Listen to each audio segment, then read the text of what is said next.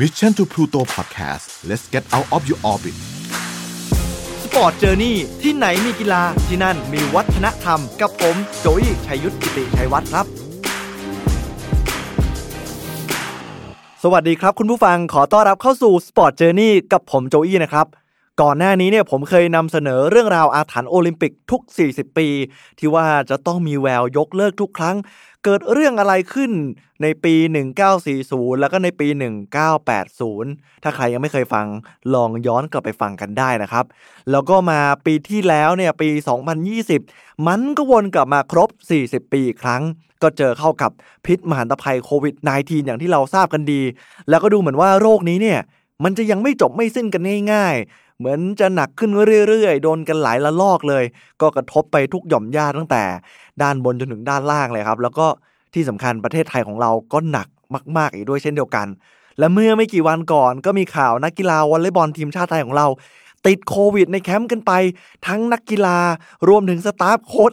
รวมไปทั้งสิ้นกว่า 22 คน โดยที่มีนักกีฬาเพียงแค่ 4 คนเท่านั้น ที่ไม่มีเชื้อโควิด ก็เลยทำให้ตอนนั้นเนี่ยมีการคาดว่าอาจจะต้องยกเลิก ไม่สามารถไปแข่งลุยกันที่อิตาลีได้ แล้วก็เลยมีการแก้เกมกลับมาด้วยการจะไปเรียกเหล่าบรรดา อดีตรุ่นพี่ 5 เซียน 6 เซียนเนี่ยกลับมาช่วยไปลุยแข่งขันแทน ก็มีการฉีดวัคซีนกันเรียบร้อยแล้ว แต่ทีนี้เนี่ยในเรื่องของมหกรรมกีฬาอย่างโอลิมปิก ที่เขาจะจัดขึ้นที่กรุงโตเกียวก่อนหน้านี้เขาก็ถูกเลื่อนไปแล้วเป็นเวลากว่า 1 ปี แล้วก็มีกำหนดใหม่ว่าโอเค เราจะกลับมาจัดแข่งขันมหกรรมกีฬาระดับโลกกันในวันที่ 23 กรกฎาคม 2021 ก็อีกไม่กี่เดือนแล้วนะครับ เพราะว่าวันที่ผมอัดเนี่ยก็เป็นช่วงของเดือนพฤษภาเดี๋ยวมิถุนาแล้วก็จะกรกฎากันแล้ว แต่ดูเหมือนว่าสถานการณ์ต่างๆ ทั่วทั้งโลกเนี่ยมันก็ยังไม่ดีขึ้นเลย ถ้าพูดถึงประเทศไทยอย่างบ้านเราก็อย่างที่ผมเล่าไปว่า นักกีฬาเพิ่งจะเจอไปมีทั้งเจอจากในเรือนจำ ตัวเลขต่างๆ ดูเหมือนจะเพิ่มสูงขึ้น อินเดียเองก็เจอสายพันธุ์ใหม่อย่างเบงกอที่ดูเออจะทำลายสถิติ ผู้คนเสียชีวิต ผู้คนติดเพิ่มขึ้นเรื่อยๆ มาถึงญี่ปุ่นที่เขาจะเป็นเจ้าภาพเนี่ยเขาก็ได้มีการประกาศสภาวะฉุกเฉินเพิ่มขึ้นอีก 3 จังหวัด โดยก่อนหน้านี้เนี่ยเขาประกาศไปแล้วกว่า 6 จังหวัด ให้เป็นพื้นที่สีแดง และหนึ่งในนั้นก็คือ เมืองโตเกียวสถานที่จัดงานนั่นแหละครับ ที่นี้ครับสถานการณ์มันดูเหมือนจะแย่ลงเรื่อยๆ ใช่ไหมครับ ก็เลยมีผู้คนชาวญี่ปุ่นเนี่ยแหละ โดยเฉพาะอย่างยิ่งชาวโตเกียว เขาก็เลยออกมาเรียกร้องครับว่า พวกเขาเนี่ยไม่ต้องการงานโอลิมปิกที่ญี่ปุ่นแล้ว ขอให้ยกเลิกไปซะ เพราะมันมีความเสี่ยงที่จะทำให้คนติดเชื้อเพิ่ม และอาจจะมีคนเสียชีวิต เพิ่มจำนวน มากขึ้นเรื่อยๆ เลยได้มีแคมเปญบนเว็บไซต์ change.org ที่ชื่อแคมเปญว่า cancel the Tokyo Olympic to protect our life ซึ่งผู้ที่เป็นตัวตั้งตัวตีเนี่ยคือคุณเคนจิ อุซุโนะมิยะ อดีตผู้สมัครชิงตำแหน่งผู้ว่ากรุงโตเกียวครับ เพื่อต้องการคัดค้านการจัดการแข่งขันโอลิมปิกในระหว่างวันที่ 28 กรกฎาคมถึง 8 สิงหาคมที่กรุงโตเกียว และเชื่อหรือไม่ครับว่าประชาชนเนี่ยให้ความสนใจไปลงชื่อ 3 วันยอดลงชื่อทะลุไป 160,000 คน เพราะเขากลัวว่ามันจะกลายเป็น super spreader และจนถึงวันที่ผมอัดเนี่ยก็คือตรงกับวันที่ 18 พฤษภาคมนะครับที่ผมได้มีการอัดเสียงไว้ตอนนี้เนี่ยตัวเลขไปถึง 371,204 คนเข้าไปแล้ว เยอะมากๆเลย อีกทั้ง คนที่เป็นผู้ได้เริ่มแคมเปญนี้อย่างคุณเคนจิอุซุโนมิยะเนี่ยได้เรียกร้องและออกความเห็นว่า เราควรยกเลิกโอลิมปิกโตเกียวครั้งนี้ เพราะดูสถานการณ์แล้วมันไม่เหมาะสมเอาซะเลย ดังนั้นการแข่งขันมันควรจะต้องยกเลิก ถ้าไม่อย่างนั้นแล้วจำนวนบุคลากรทางการแพทย์ จะต้องมีการถูกโอนไปการแข่งขันโอลิมปิก และสถานการณ์ตอนนี้มันก็มีแต่ตัวเลขจะพุ่งสูงขึ้น และถ้าจำนวนผู้เข้าแข่งขันทยอยกันมาจากทั่วทุกมุมโลก แล้วมันเกิดการแพร่เชื้อเกิดขึ้น มันจะกลายเป็นสิ่งที่เราไม่สามารถควบคุมได้ทัน ทั้งหมอ พยาบาล ยา หรือแม้กระทั่งเตียงที่จะรองรับผู้ป่วย มันจะกลายเป็นหายนะครั้งใหญ่ กลายเป็นว่าพอข่าวออกมาครับก็มีกระแสต่อต้านให้ยกเลิกเพิ่มมากขึ้นเรื่อยๆ ในแต่ละวัน อีกทั้งยังมีนักกีฬาระดับโลก อย่างนาโอมิโอซากะ นักเทนนิสระดับโลกชาวญี่ปุ่น ก็ได้ออกมาเรียกร้องให้ยกเลิกด้วยเช่นเดียวกัน ขณะที่เครือข่ายทั่วญี่ปุ่น ที่จะเป็นสถานที่ต้อนรับนักกีฬาจากทั่วโลกเนี่ยที่พักต่างๆ ที่เตรียมไว้ ก็ได้มีการถอนความร่วมมือจากสถานการณ์ที่ดูเหมือนว่ามันจะหนักขึ้น เรื่อยๆเลย ดูไม่มีท่าทีจะน้อยลงนะครับ ถอนกันไปกว่า 40 เมืองแล้ว และก็ดูเหมือนความหวังที่จะจัดงานโอลิมปิกครั้งนี้ ดูเหมือนส่อแววว่าจะต้องยกเลิกกันจริง ๆ หรือไม่ อีกทั้งยังมีโพลผลสำรวจประชาชนในประเทศญี่ปุ่น พบว่ากว่า 80%ของประชากร มองว่าควรเลื่อนการแข่งขัน หรือยกเลิกไปเลย เนื่องจากความกังวลต่อวิกฤตโควิดที่มันยังทวีความรุนแรงมากยิ่งขึ้น แต่มันไม่จบเท่านั้นครับ เพราะว่าผู้ใหญ่ของบ้านเมืองญี่ปุ่นอย่างนายกรัฐมนตรี นายโยชิฮิเดะซุงะเนี่ยออกมาแถลงการ ยังยืนยันอีกครั้งว่า รัฐบาลญี่ปุ่น ยืนยันแผนการเดิมคือ การพยายามทำทุกอย่าง เพื่อจัดการแข่งขันโอลิมปิกอย่างปลอดภัยขึ้นให้ได้ ขณะเดียวกันครับ คุณหมอพยาบาลร่วมกับสมาคมวิชาชีพแพทย์ญี่ปุ่น ก็ได้มีการไปยื่นหนังสือต่อกระทรวงสาธารณสุข แรงงานและสวัสดิการ ให้ยกเลิกการจัดงานโตเกียวโอลิมปิกซะ เพราะเขาให้เหตุผลว่า แพทย์และพยาบาลต่างทำงานกันอย่างหนักมาต่อเนื่องยาวนานมาก การจัดโตเกียวโอลิมปิก มันจะยิ่งทำให้ระบบสาธารณสุขเนี่ยรองรับไม่ไหวครับ ยิ่งมันเป็นเหมือนการเพิ่มงานหนักให้กับพวกเขาและก็ยังได้มีการเรียกร้องให้แพทย์และพยาบาลอย่างน้อยกว่า 1 0,000 คนเนี่ย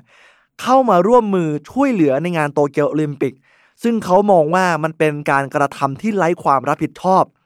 ตัดภาพกลับมาครับ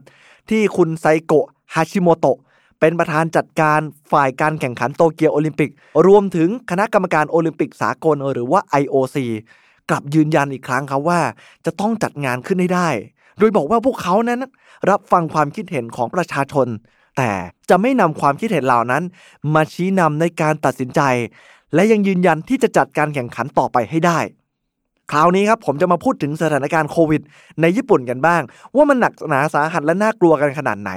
ในวันที่ผมเช็คตัวเลขนะครับ จะตรงกับวันที่ 15 พฤษภาคม ยอดตัวเลขผู้ติดเชื้อนะครับ เพิ่มขึ้นวันละ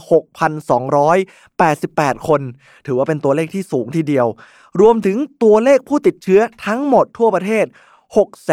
74,000 คนเข้าไปแล้ว จากประชากรของเขา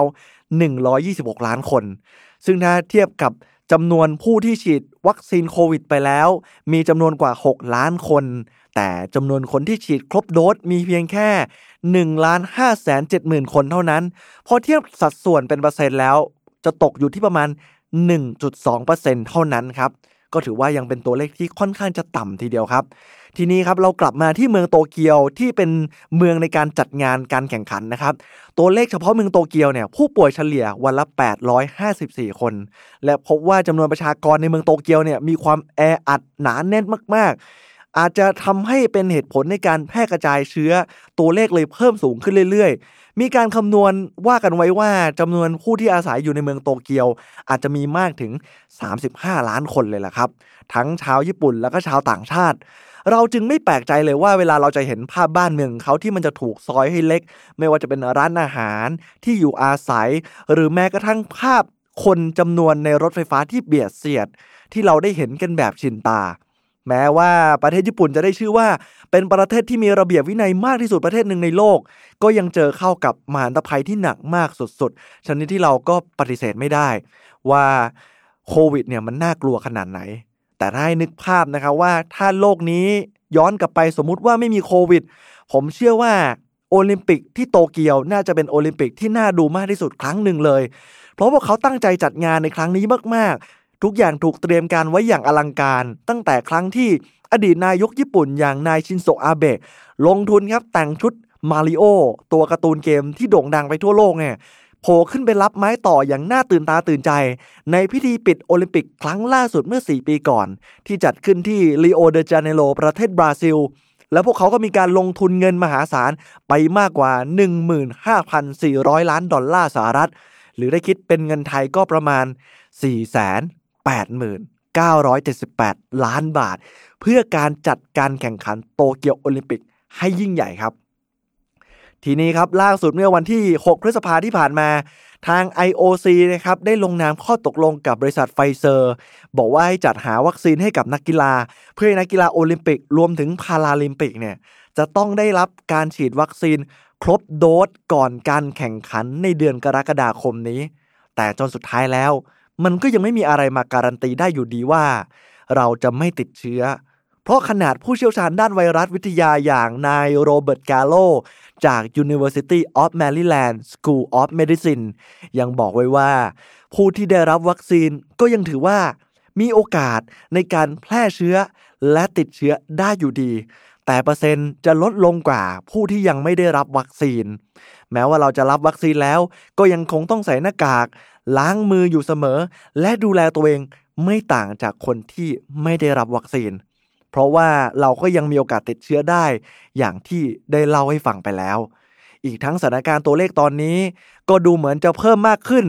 คุณหมอ พยาบาลในญี่ปุ่นก็ออกมาเรียกร้องต่อต้าน ผู้คนที่มีชื่อเสียงก็สนับสนุนให้มีการยกเลิก รวมถึงโพก็ออกมาบอกแล้วว่า 80%คนในญี่ปุ่นไม่ต้องการให้มีการจัดงานเกิดขึ้น ผมก็ยังไม่ทราบว่าสุดท้ายแล้วมหากรรมกีฬาระดับโลก ที่ถูกกำหนดและตั้งใจว่าจะจัดในวันที่ 23 กรกฎาคม 2021 ปีนี้ จะจัดขึ้นได้หรือไม่ หรือถ้าท้ายที่สุดแล้ว พวกเขาจะยังคงฝืนกระแสสังคม การต่อต้านจัดให้มีขึ้นมา มันจะมีอะไรเกิดขึ้นตามมากับกีฬาในครั้งนี้บ้าง จะเป็น super spreader เหมือนอย่างที่หลายคนกลัวหรือเปล่า หรือผลจะออกหน้าไหน ไม่มีใครรู้ได้เลยครับ ได้แต่คิดแล้วก็ยังมองไม่เห็นหนทาง ว่าจะจัดขึ้น โดยไม่มีผลกระทบอะไรเลยได้ยังไง เพราะไม่ว่าจะเลือกทางไหน ก็กระทบทั้งนั้น ไม่ว่าจะยกเลิกไปเลย ก็จะทำให้สูญเงินมหาศาลจากการลงทุน หรือจะเสี่ยงลุยจัดต่อ ก็ไม่มีใครสามารถรับรองว่าเหตุการณ์ที่ไม่คาดฝันจะไม่เกิดขึ้น เพื่อนๆมีความคิดเห็นว่ายังไง เข้ามาพูดคุยกันได้นะครับสำหรับวันนี้ขอบคุณสำหรับการติดตาม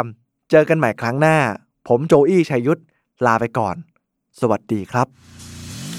Mission to Pluto Podcast let's get out of your orbit Sport Journey ที่ไหนมีกีฬาที่นั่นมีวัฒนธรรม